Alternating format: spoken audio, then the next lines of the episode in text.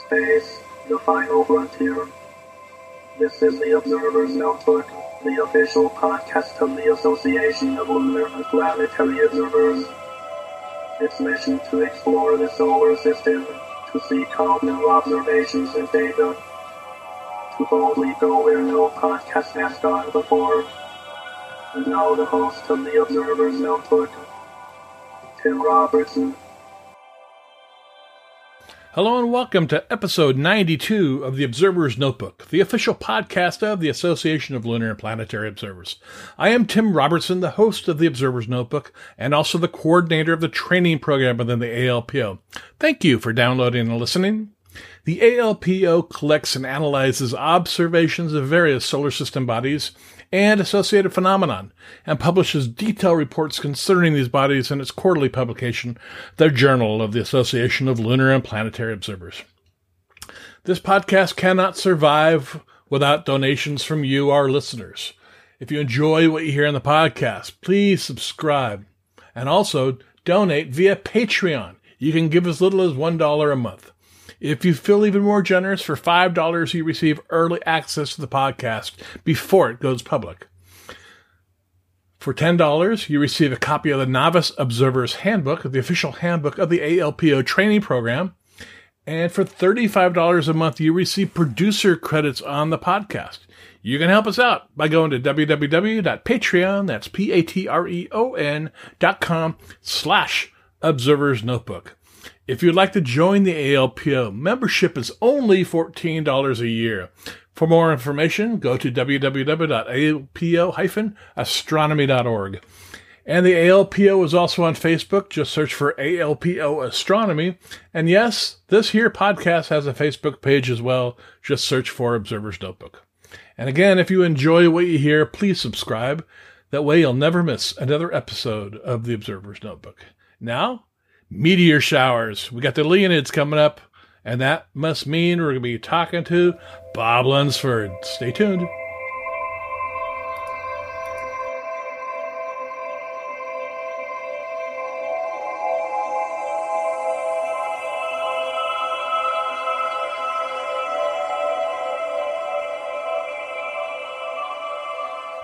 All right, I'd like to welcome everybody back to the Observer's Notebook podcast. We have uh, think 11 time return guest to the podcast now. I think it's like 10% of the podcast been you, Bob. Round, Bob Luns- 11, huh? Bob Lunsford from the Meteor section. Welcome back, Bob. Well, thank you. It's been quite a quite a drought here last three months. Yeah, but we got a good one coming up apparently. Well, a, a good one uh, if you catch it at maximum. Uh, the Lyrids can be a bit tricky. Uh, this is unlike most showers. This is one that's really only good on on the morning of maximum, and that'll just happen to be on April 22nd this year, which turns out to be whoops. I still got a March calendar up here. 22nd is Wednesday morning. Well, since none of us are working, that should be yeah. fine. just, just, just, like a weekend. That's right. And even better, uh, it occurs right in the middle of the uh, new moon. Oh wow! Even better no lunar interference. Great. Now tell us a little bit about the Lyrids. Okay. Um, they are associated with a comet called Thatcher, which last appeared in 1861. And it turns out this comet has an orbital period of 415 years. Oh, my. Yeah, it's a long one. But it seems like every 60 years or so, there's a bunch of particles from this comet that's in a shorter orbit. So in 1803, and again, two years after the comet appeared in 1863, there was some uh, out, outburst of the Lyrids. Uh, didn't last long, but was uh, right around 100 an hour. So, uh, you know, much much better than the normal. So Another another 60 years passed, almost. 1922 was another banner year for the year uh, for the Lyrids. So you would think after those uh, three appearances, everybody would be ready in the, in the early 1980s. Well, guess what? Nobody was. And in 1983, boom, another appearance of the Lyrids happened. And what's funny about that one is I was driving out to my dark sky site and I noticed a bunch of meteors shooting in front of me. Oh my! I do I do remember that. Yeah, yeah. I, I, went to a dark site too, and I remember it was pretty impressive. By golly, um, I pulled up. You know, was pretty excited. Jumped in the chair, and nothing. oh no! It was over by the time I arrived. Oh. But I, I have a good friend in Florida who saw the whole thing, and he went running down the neighborhood to some friends he knew and woke them up in the middle of the night, and they got to see the end of it. So uh, that was that was pretty exciting. So uh, we now expect another outburst from the Lyrids around 2040, which will be pretty darn old by then. yeah, 2040. Mm, okay. that'll that'll really be pushing it, especially with this darn virus around. uh, don't get me started on that. yeah. Okay. Well, anyway, what can we expect this year? Uh, not much, you know, before and after the actual maximum. But if you happen to be out and your skies are clear on the night of April 21st into the morning of the 22nd, you might give the shower a uh, chance. The radiant actually lies in the eastern Hercules. So the easiest way to, to find the, the radiant is to find this bright star Vega, which rises about nine o'clock, and just look a little bit to the uh, southwest of that star.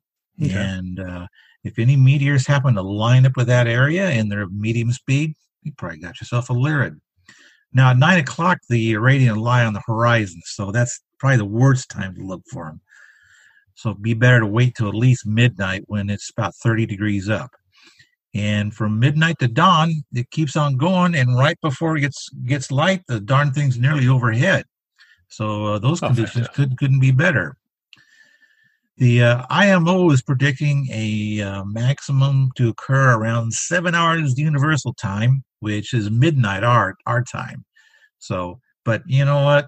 Like the quadrantids of last January, it could happen anytime, uh, three or four hours before or after. So anytime after midnight, I, w- I would I would go out, and uh, the prime time is probably between four and five when the uh, radiant lies highest in, in the dark sky. Okay, so um, on the Wednesday morning, the twenty second. Right now, don't expect a whole lot of meteors like the Perseids or Geminids. Uh, normally, if you hit the maximum, you'll see maybe 15 or 20 in addition to the five that you normal normally see. Now I've I've driven to the desert, been out, and I've seen like five an hour. okay. so you know, wow, all, all all this way for not a whole heck of a lot. So don't be surprised if you only see five. But if you you know, it, it can be entertaining, especially with what we've seen for the last three months. So keep your fingers crossed, and if your skies are clear, give it a try. What are the characteristics of this meteor shower? These meteors are medium speed, uh, probably around 40 kilometers a second. Uh, the Leonids are in the 70s, Perseids 60. So a little slower than that, but they're faster than the Geminids and the, and the Taurids. Okay. And if you were going to go out and uh, had anywhere to look, uh, I would just look probably toward, uh, you know, in the general northeast quadrant. Uh, you don't have to look right at the radiant because any meteors near there will appear short, really short, and may be difficult to see. So looking due north would be good. Looking due east would be good. And one thing you don't want to do is look straight up because looking straight up, you're looking right at the thinnest slice of atmosphere. You know, it's great for, for telescopic work, but for meteors, worst place to look. So aim your sights a little bit lower. I like to do it so my lower part of my field of view is right on the horizon. And you'll catch a lot more activity down there. Okay. Are these bright meteors? You know what? They are brighter than normal, and I have seen some Lyrid fireballs. Oh. So there's always a good chance for that to occur. Great. And obviously, to observe, find a dark site. And my favorite part, pull out your lounge uh, Lounge beach chair and a blanket and hot chocolate. you know, if if you can't see the Milky Way, don't expect to see a whole lot of uh, meteor Okay. activity. So, So this, this one opportunity, if you can get out of Dodge, get out of Dodge and go someplace dark. that's exactly. In fact, I do. Uh, even though we're supposed to be quarantined, I know a site between Barstow and Vegas that no one goes to, Yeah. and uh, if I can, you know, get out of town for a couple of nights, I will just camp out there and. Uh, see what I can see. Very good. Very good. Yeah, that's I. You know, they. The thing is, uh, social distancing. Well, if you're camping in the middle of the desert, that's pretty good social distancing. I think. Yeah, the the you're not going to give it to anybody. No, I don't think so. Uh, I've I've been there for three days straight, and not seen anybody. So, Yeah, yeah. and and that that's on a weekend. So, uh, being in the middle of the week now, yeah, I don't think I'll be spreading any germs. No, or catching any. yeah, that's that's a more important thing.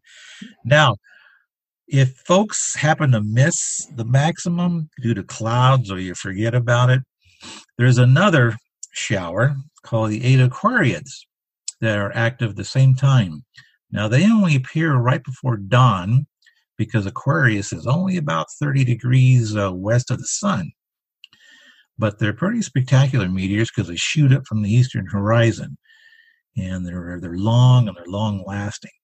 Pretty, you, you, they're def, definitely different than the Lyrids. Okay. So if you happen to miss that, you'll you'll only see a couple an hour uh, at the time of the Lyrid maximum. But as you approach their May five maximum, the rates will ramp up. Now this happens to be the strongest shower that can be seen from the uh, southern hemisphere, and the reason for that is they have longer nights in May than we do, so the radiant gets to rise higher in their sky uh, than it does for us. Ah, Uh, the mornings, you know, morning twilight starts pretty early in, in May, whereas down south uh, it rises later. So they this is this is their chance to see uh, some good activity, but unfortunately, there's going to be a full moon on the maximum. oh no, So it's always something, you know. it's, it's always something. But still, uh, right up to the, the maximum, you know, the moon will set an hour before uh, before it gets light. So as long as the moon is low or or below the horizon, you can you can try to see. So in that period from May one to May three, you may get up to maybe 10 to Eta Aquariids an hour, and uh, that's that's pretty impressive.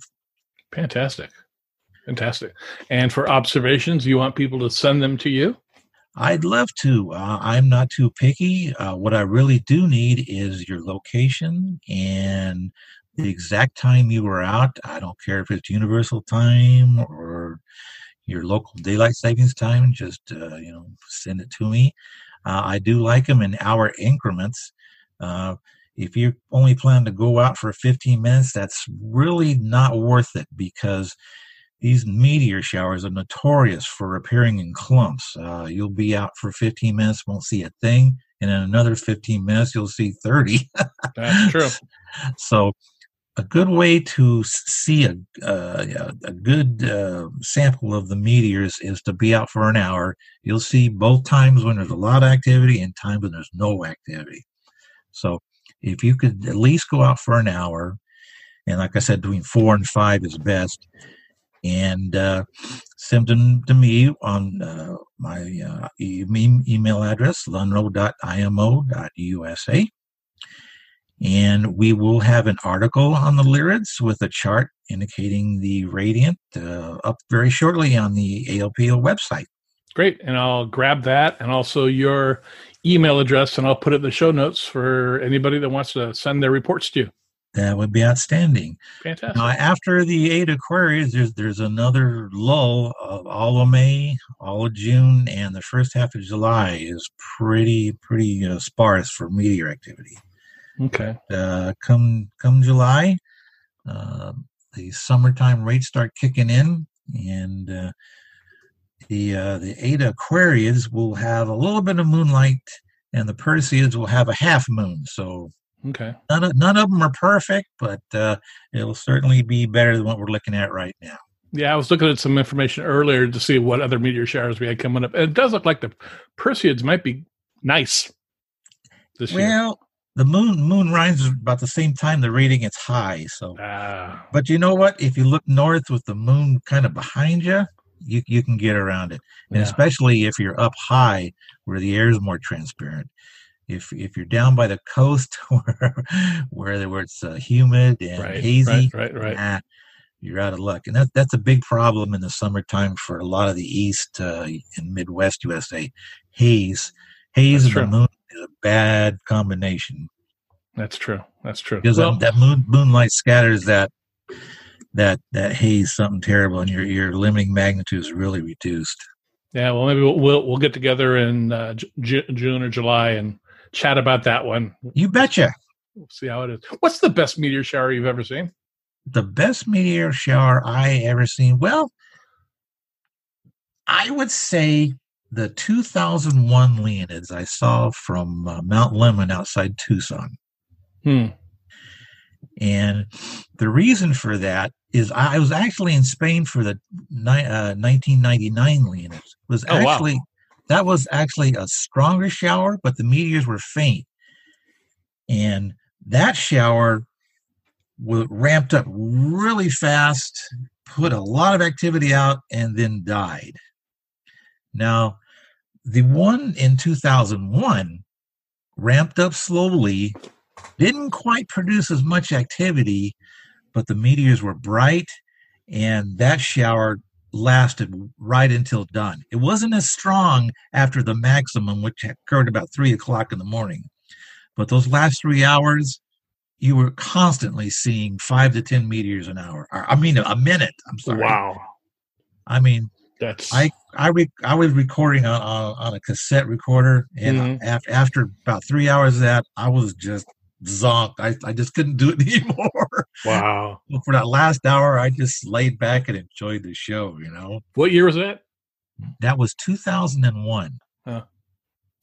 Now there was another uh, outburst of the Leonids in 2002, but that had a full moon. Hmm. And I just happened to be up in a NASA aircraft for that one. Oh wow. Yeah. Uh, there was actually two peaks, one over Europe and one over uh, USA, and we flew to to Spain and took off in a driving rainstorm, and we flew up over Greenland, caught the first maximum, and uh, and there was aurora going on at the same time. Now that was very Wow. cool. We were we were looking through intensified glasses through these optical windows. And uh, we could see the aurora and the meteors flying all around. That was, What that was what, pretty. what aircraft was this, SOFIA? This was no darn it. It was a specially made 737, I believe, Oh yeah. and uh, there was there was two of them. Yeah. And this was all, all paid by NASA, and we had an astronaut actually flying the plane. It was really cool. Oh my goodness, what a fun Yeah. time! so we where caught did- that. Wow. Go go ahead. No, go ahead. Go ahead. No, I was going to say we caught that first maximum over Europe and in Greenland, and we flew back down toward the middle of USA and caught the second one. So My goodness. that was that was pretty awesome. Th- So, and uh, this passion for meteors, where did it come from? Gosh, I, I don't know. Uh, I I think uh, you know everybody likes fireworks, so you know this is this is kind of this is kind of like nature's fireworks. Okay. All right. Um, you just don't like waiting around to the 4th of July. You want to see it all throughout the year. well, that's true. That's true. But you know, I had I had my my biggest chance to see a meteor shower back in 1966. I just happened. I was a young punk back then, Mhm. and just happened to catch the news where they said, "Hey, there might be a big meteor shower tonight." So I said, "Yeah, okay, I'll get up." So I I woke. I set my alarm for one. I got up, and uh, the Leonids were were coming down. Oh, maybe five or ten per minute. Wow. And uh, you know, uh, it was cold, and I had school the next day, so I watched for about a half hour. I even dragged my dad out. And he had to go to work, so he didn't watch very long. So I sat out there until I got chilled, and then I uh, I went to bed. And about oh, about three months later, I was at the library, and I happened to pick up a edition of Sky and Telescope and find out that uh, the rate we reached forty thousand an hour uh, at five o'clock that morning. oh my god! Uh, and at that so- point, you told yourself you'll never miss it again. yeah, basically, That's wild.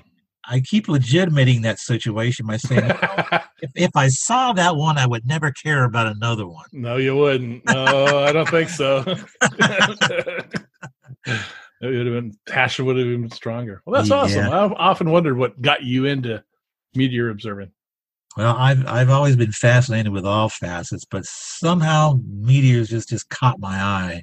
And you know what? Uh, people seeing a bright fireball that a lot of times that'll get them Yeah. into astronomy. That's true. So That's true. uh, There's a lot going up. All you got to do is look up. yeah, it's pretty cool stuff. And right now, we all have the time to look up. Amen. All right. all right, man. Well, this is a pleasure once again to chat with you. And we shall do it again soon. All right, Bob. Well, you take care and stay safe out there. Same to you. Nice talking to you. All right. Bye. Bye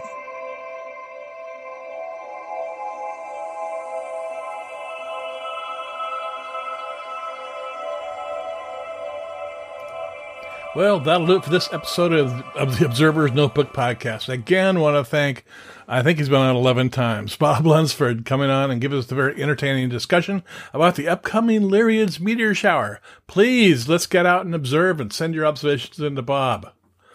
We upload new episodes of the Observer's Notebook every few weeks. You can subscribe to us on iTunes. If you do, please rate and review us. I really appreciate it. You can also listen on iHeartRadio, SoundCloud, Spreaker, Google Play, Stitcher, and Amazon Echo. You can help support the podcast by donating to it via Patreon. You can give up to $35 a month where you receive one year's membership to the ALPO and producer credits on the podcast. And with that, I want to thank the producer of this podcast, Steve Siedentop, for his generous support of the Observer's Notebook. The link for Patreon, as well as the link for the ALPO, is in the show notes. You can contact me via email at cometman at cometman.net or on Twitter at, at ObserversNBPod. Until next time, my hope is you always have clear and steady skies. Thanks for listening.